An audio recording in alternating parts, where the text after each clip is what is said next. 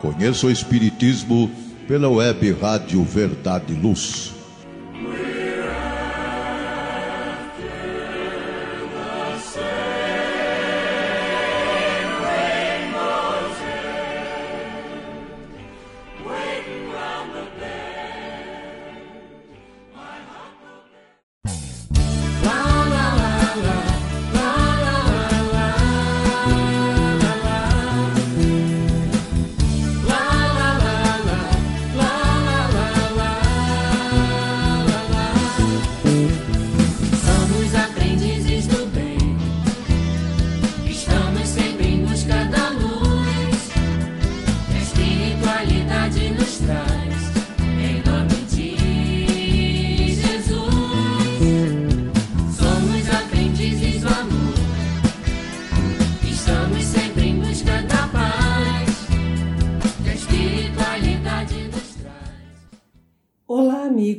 Acompanham o programa Conheço o Espiritismo, uma produção do Departamento de Estudos Sistematizados da USE Intermunicipal de Ribeirão Preto, que será apresentado por mim, Ana Maria de Souza. Se você perdeu alguns dos nossos programas ou quer ouvi-los novamente, é só acessar o site da Web Rádio Verdade e Luz ou buscar os podcasts nas várias plataformas disponíveis. Ao longo deste ano, temos realizado programas com o objetivo de refletir sobre as consequências morais do conhecimento espírita. As histórias do livro Jesus no Lar, ditado pelo espírito Neio Lúcio a Chico Xavier, que reproduzem cultos cristãos no lar de Simão Pedro, servem de base para as nossas reflexões sobre os principais ensinos do Espiritismo. Como estamos conversando sobre os princípios da doutrina, nossas referências bibliográficas são principalmente as obras básicas da codificação. Neste programa, vamos refletir sobre como todos nós somos aprendizes do bem. Começaremos lendo o 38º capítulo do livro Jesus no Lar, intitulado O Argumento Justo. Vamos à história.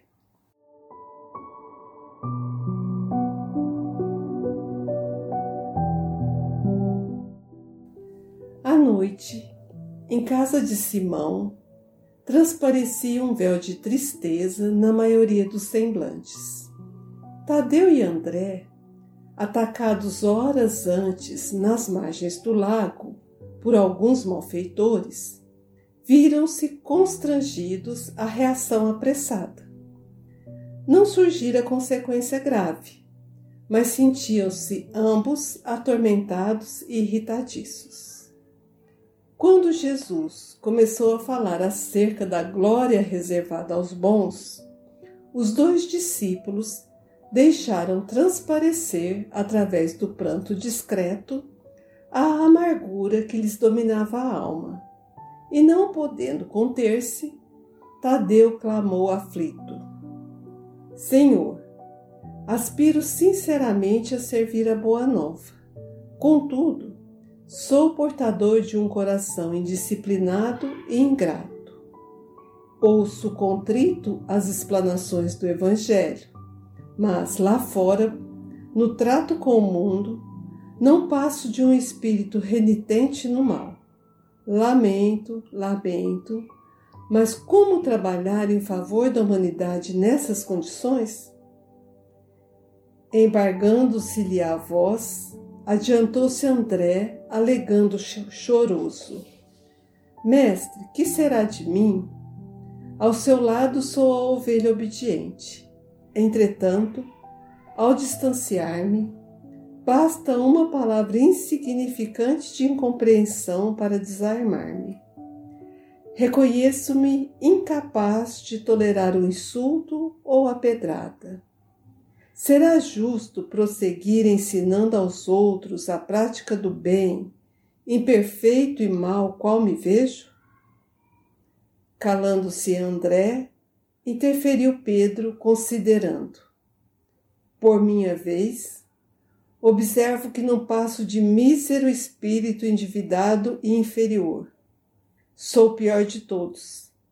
Cada noite, ao me retirar para as orações habituais, espanto-me diante da coragem louca dentro da qual venho abraçando os atuais compromissos. Minha fragilidade é grande, meus débitos enormes. Como servir aos princípios sublimes do novo reino se me encontro assim insuficiente e incompleto? A palavra de Pedro juntou-se de Tiago, filho de Alfeu, que asseverou abatido. Na intimidade da minha própria consciência, reparo quão longe me encontro da boa nova, verdadeiramente aplicada. Muitas vezes, depois de reconfortar-me ante as dissertações do Mestre, recolho-me ao quarto solitário para sondar o abismo de minhas faltas. Há momentos em que pavorosas desilusões me tomam de improviso Serei, na realidade, um discípulo sincero? Não estarei enganando o próximo? Tortura-me a incerteza. Quem sabe se não passo de reles mistificador?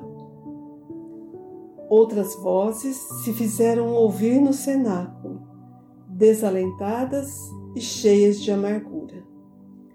Jesus, porém, ao assinalar as opiniões ali enunciadas, entre o desânimo e o desapontamento, sorriu, tocado de bom humor, e esclareceu.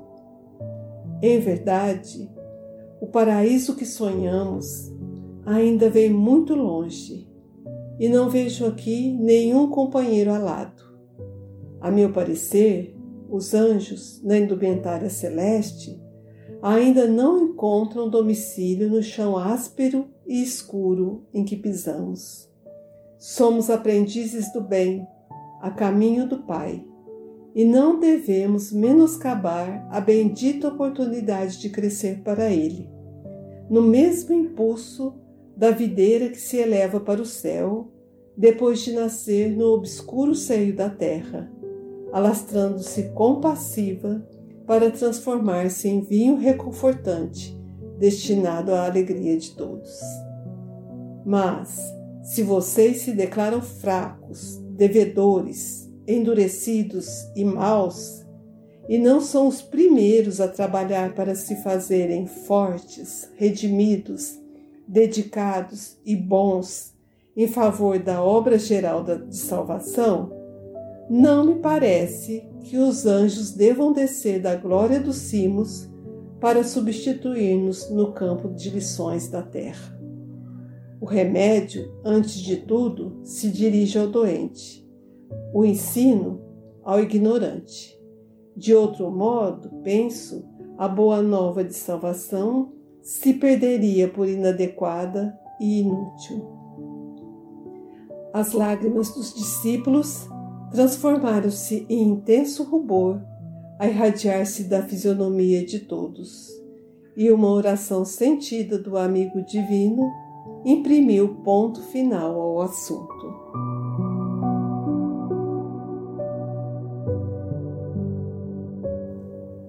Amigos, creio que, assim como eu, se identificar com os personagens dessa história, que chamados a auxiliar o Mestre na divulgação da Boa Nova, sentiram-se despreparados. Quantos de nós que conhecemos a doutrina espírita e somos convidados para o trabalho da seara espírita, nos, es nos esquivamos da tarefa usando a desculpa que ainda somos imperfeitos demais para abraçá-la. Hoje, como sempre, é grande a busca por conhecimento e conforto. Não podemos esquecer de que toda colaboração que pudermos prestar às pessoas será abençoada, mesmo na nossa condição de espíritos imperfeitos. Nesse episódio, vamos revisar os princípios da doutrina que nos permite compreender nossas imperfeições e como conduzir nossas vidas para nos tornarmos seres humanos melhores. No próximo bloco falaremos sobre isso. Fiquem conosco. Faça o Evangelho no lar. O lar é a primeira e mais valiosa escola da vida. A paz no mundo começa sob as telhas que nos acolhem. Viver em equilíbrio dentro de nossa casa é o primeiro e mais seguro passo para a harmonia entre as nações. Fortaleça os laços de fraternidade, realizando o Evangelho no lar frequentemente. Escolha um dia e horário da semana mais adequados e estude as benesses que Jesus nos legou. Aperte ainda mais os laços de união e amor entre os familiares. Converse olhando nos olhos. Fale do amor de Jesus pela humanidade. Aprenda a distribuir sorrisos. Faça do seu lar um ambiente acolhedor, equilibrado e feliz. Faça o Evangelho no lar.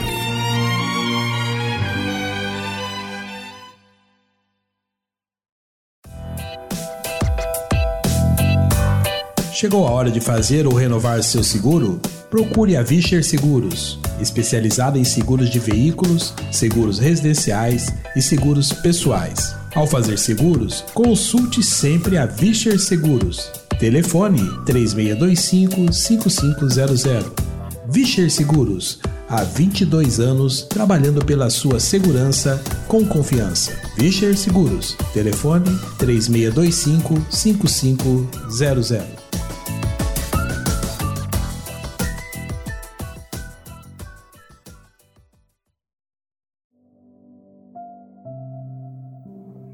Estamos de volta com o programa Conheço o Espiritismo. Hoje falando sobre como todos somos aprendizes do bem. No bloco anterior, contamos a história O Argumento Justo do livro Jesus no Lar. Um ponto que chama a atenção na história é o fato dos discípulos se reconhecerem imperfeitos e por isso não aptos para a tarefa de divulgação da Boa Nova. Refletindo sobre isso, me veio à lembrança o imperativo que o Mestre Jesus nos fez: Sede perfeitos, como vosso Pai Celestial é perfeito. Olhem, prestem atenção. Ele não pergunta se podemos ou não podemos, se queremos ou não, se achamos viável ou inviável. Jesus ordena: sede perfeitos como vosso Pai Celestial é perfeito. Por um acaso, ele desconhecia nossas fraquezas e nossas condições de inferioridade?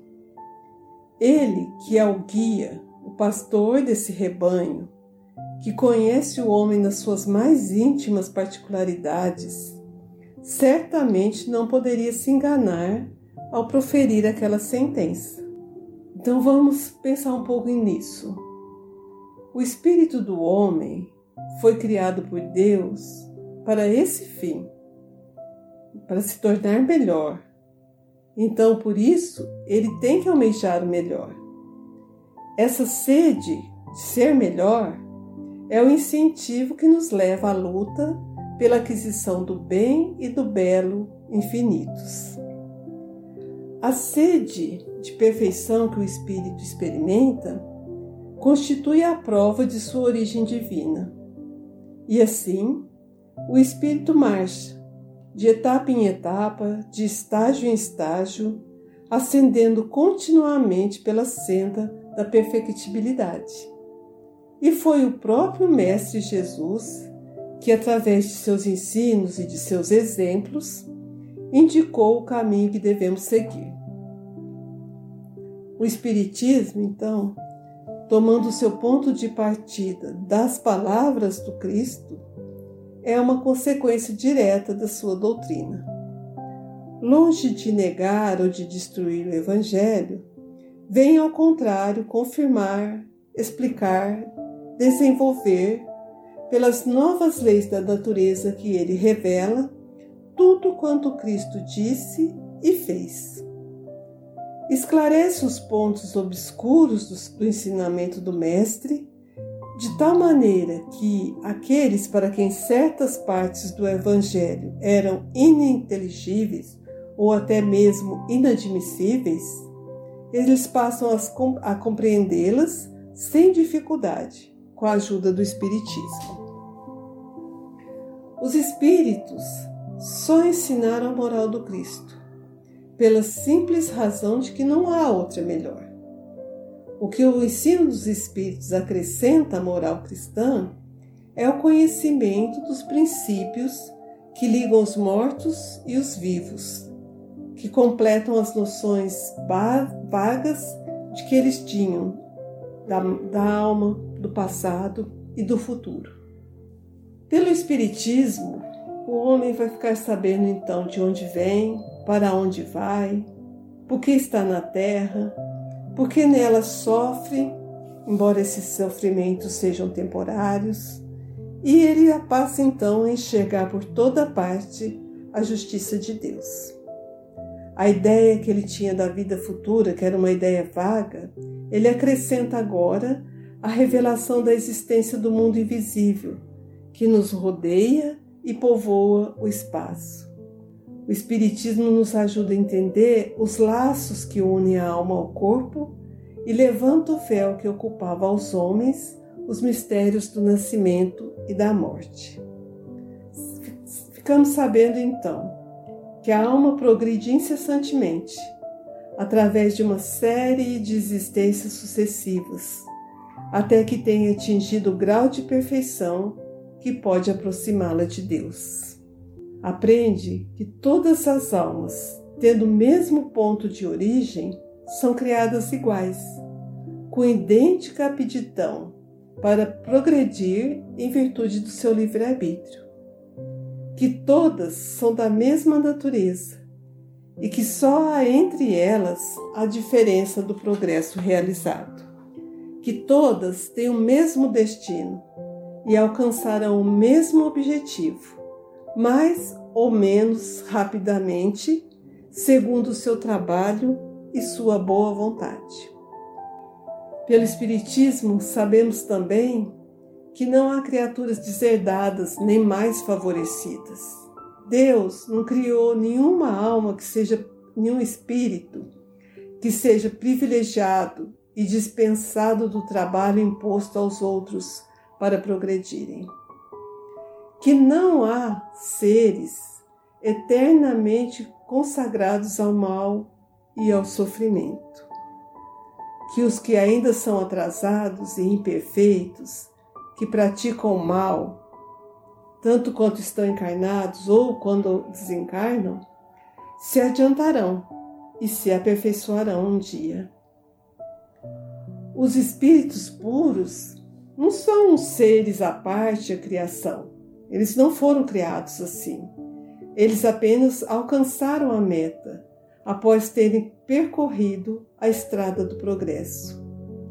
Toda a criação resulta da grande lei de unidade que rege o universo, e todos os seres gravitam em direção a um fim comum que é a perfeição, sem que uns sejam favorecidos mais do que os outros, visto todos serem filhos de suas obras. O Espiritismo demonstra que, pelas relações que podemos estabelecer com aqueles que deixaram a Terra, o homem não tem apenas a prova material da existência e da individualidade da alma. Ele compreende a solidariedade que une os vivos aos mortos, deste mundo e os deste mundo com os de outros mundos. Permite então que conheçamos a situação de como, de como é a vida no mundo dos espíritos.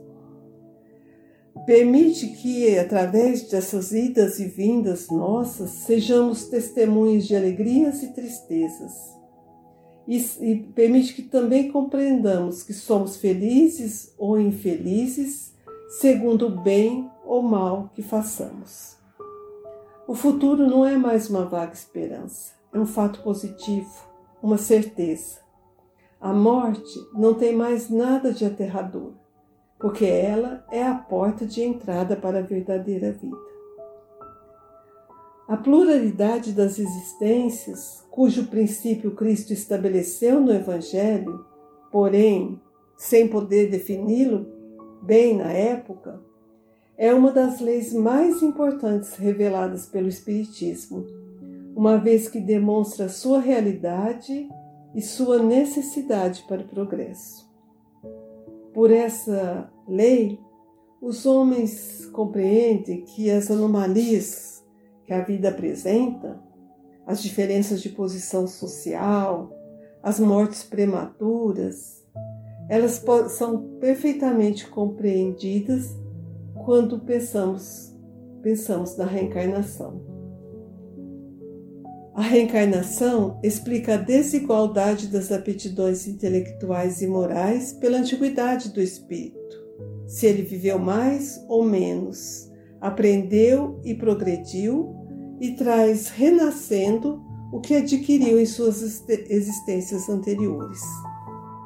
Mas, ao mesmo tempo, o Espírito carrega a certeza consoladora e encorajadora de que, em cada, que cada assistência lhe oferece os meios de se redimir pela reparação e progredir, despojando-se de suas imperfeições e adquirindo novos conhecimentos, até que não tenha mais necessidade da vida corporal e possa viver exclusivamente a vida espiritual. Pela mesma razão, aquele que progrediu moralmente traz ao renascer qualidades inatas, assim como o que progrediu intelectualmente. E assim, ele, faz, ele passa a ser identificado pelo bem que pratica. O Espiritismo por tornar bem claras as consequências do bem e do mal, pela força moral, a coragem e as consolações que dá nas aflições, mediante a firme confiança no futuro, pela certeza de que tudo quanto se fez, tudo quanto se adquiriu em inteligência, em sabedoria, em moralidade, não está perdido e resulta no adiantamento do espírito, nos faz finalmente compreender a ordem que Jesus nos deu: sede perfeitos. Devemos entender por essas palavras a perfeição relativa que a humanidade é suscetível e que mais pode aproximá-la de Deus. Jesus nos mostrou que a essência da perfeição é a caridade, na sua mais ampla acepção porque ela implica a prática de todas as outras virtudes. Entretanto, a história de hoje também deixa claro que estamos muito distantes da angelitude, que somos todos aprendizes do bem a caminho do Pai. Então, o que podemos fazer enquanto estamos a caminho? É possível acelerar nossos passos? É sobre isso que conversaremos no próximo bloco. Voltamos já.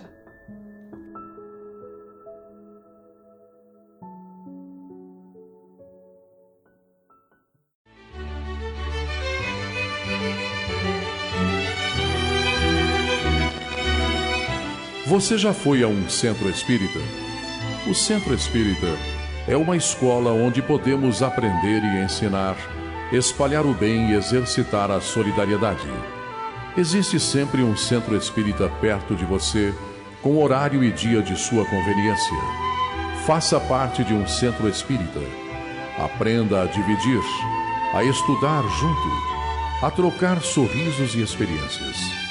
No centro espírita, você encontra amigos e faz mais amigos. Respeita as diferenças e aprimora os seus conhecimentos frequente um centro espírita.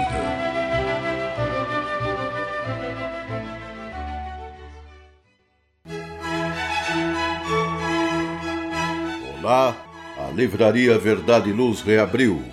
Nosso endereço: Rua General Osório 658, Praça Carlos Gomes, em Ribeirão Preto.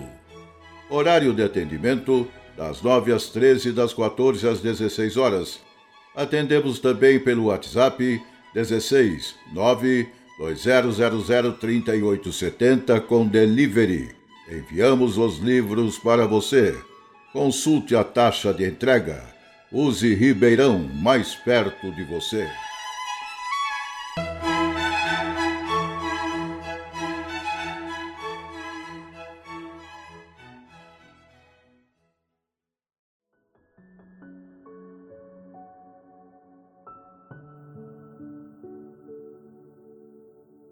História, o argumento justo que estamos comentando hoje, narra que Tadeu e André tinham sido atacados nas margens do lago por malfeitores.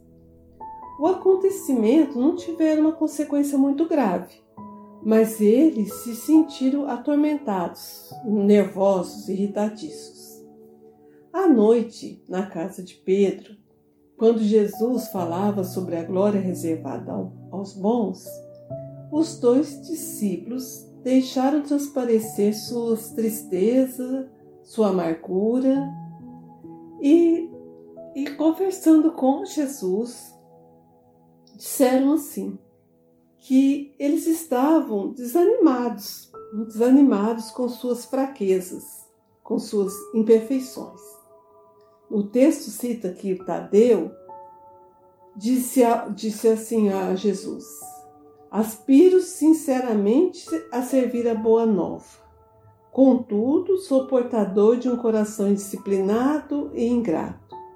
Ouço as explicações do Evangelho, mas quando afasto de Jesus, quando afasto do Senhor, fico renitente no mal, repetindo o mal. Será que eu posso trabalhar em favor da humanidade nessas condições? Quantos de nós, não é, amigos, já nos, não devemos ter feito essa, esse questionamento a nós mesmos? Questionado se estamos em, que, em condição de trabalhar em favor da humanidade, ainda sendo tão imperfeitos?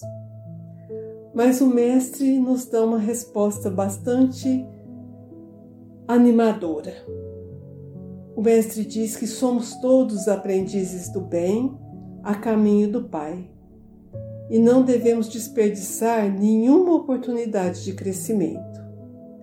Então, se, como diz a história, se nos sentimos fracos, devedores, endurecidos e maus, devemos ser os primeiros a trabalhar para nos fazermos fortes, redimidos, dedicados e bons em favor da obra geral da, da salvação.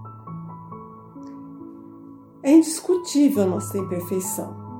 Por isso mesmo, o Mestre nos chama de aprendizes. Mas deixa claro nesta lição que uma parte do trabalho deve ser feita por nós, apesar de todas as nossas limitações. Né? Ele diz que os, que os anjos não vão descer dos céus para fazer a nossa parte. Né? Refletindo então sobre o desalento e a desilusão dos discípulos por se julgarem imperfeitos, sentimentos esses que muitas vezes também nos abatem, e pensando né, no, no que, que o Mestre nos conclama a sermos fortes e bons, entendemos então que não podemos desistir do trabalho na seara do bem. Mesmo que sejamos surpreendidos com situações desafiadoras, como aconteceu com Tadeu e André na história, devemos seguir trabalhando. Porque, se incorremos em falta, em faltas e caímos em desalento, isso mostra que estávamos fazendo um juízo excessivamente benévolo de nós mesmos. Se esmorecemos na tarefa que nos cabe, só porque outros têm competência que ainda estamos longe de alcançar, nossa tristeza apenas nos revela a reduzida disposição de estudar e trabalhar, a fim de melhorarmos e fazer por merecer o trabalho. Se nos amargurarmos pelo fato de algum companheiro nos dirigir uma advertência, essa atitude somente evidencia o nosso orgulho. Inadmissível em, criaturas conscientes de suas imperfeições. Se nos desencantamos porque entes amados estejam demorando em adquirir as virtudes que, que lhe desejamos, certamente estamos esquecidos de que também nós estagiamos no passado em longos trechos de incompreensão e rebeldia. Devemos nos alegrar por já sermos portadores do desejo de educar-nos. E sempre que o desânimo tentar nos, nos atrapalhar, devemos nos erguer tantas vezes quanto forem necessárias para o serviço do bem. A obra parcial que, é, que foi confiada a nós, devemos fazer, tão, tão bem quanto seja possível pelas nossas possibilidades. Boa vontade e cooperação representam as duas colunas mestres na fraternidade humana. O serviço traz aprimoramento, a ação traz progresso, responsabilidade traz crescimento espiritual. A nossa tarefa primordial deve ser o despertamento dos valores íntimos e pessoais. Como podemos fazer? O que podemos fazer dentro, observando assim as nossas imperfeições? Podemos fazer bastante Podemos contribuir para que a coletividade aprenda a pensar no bem.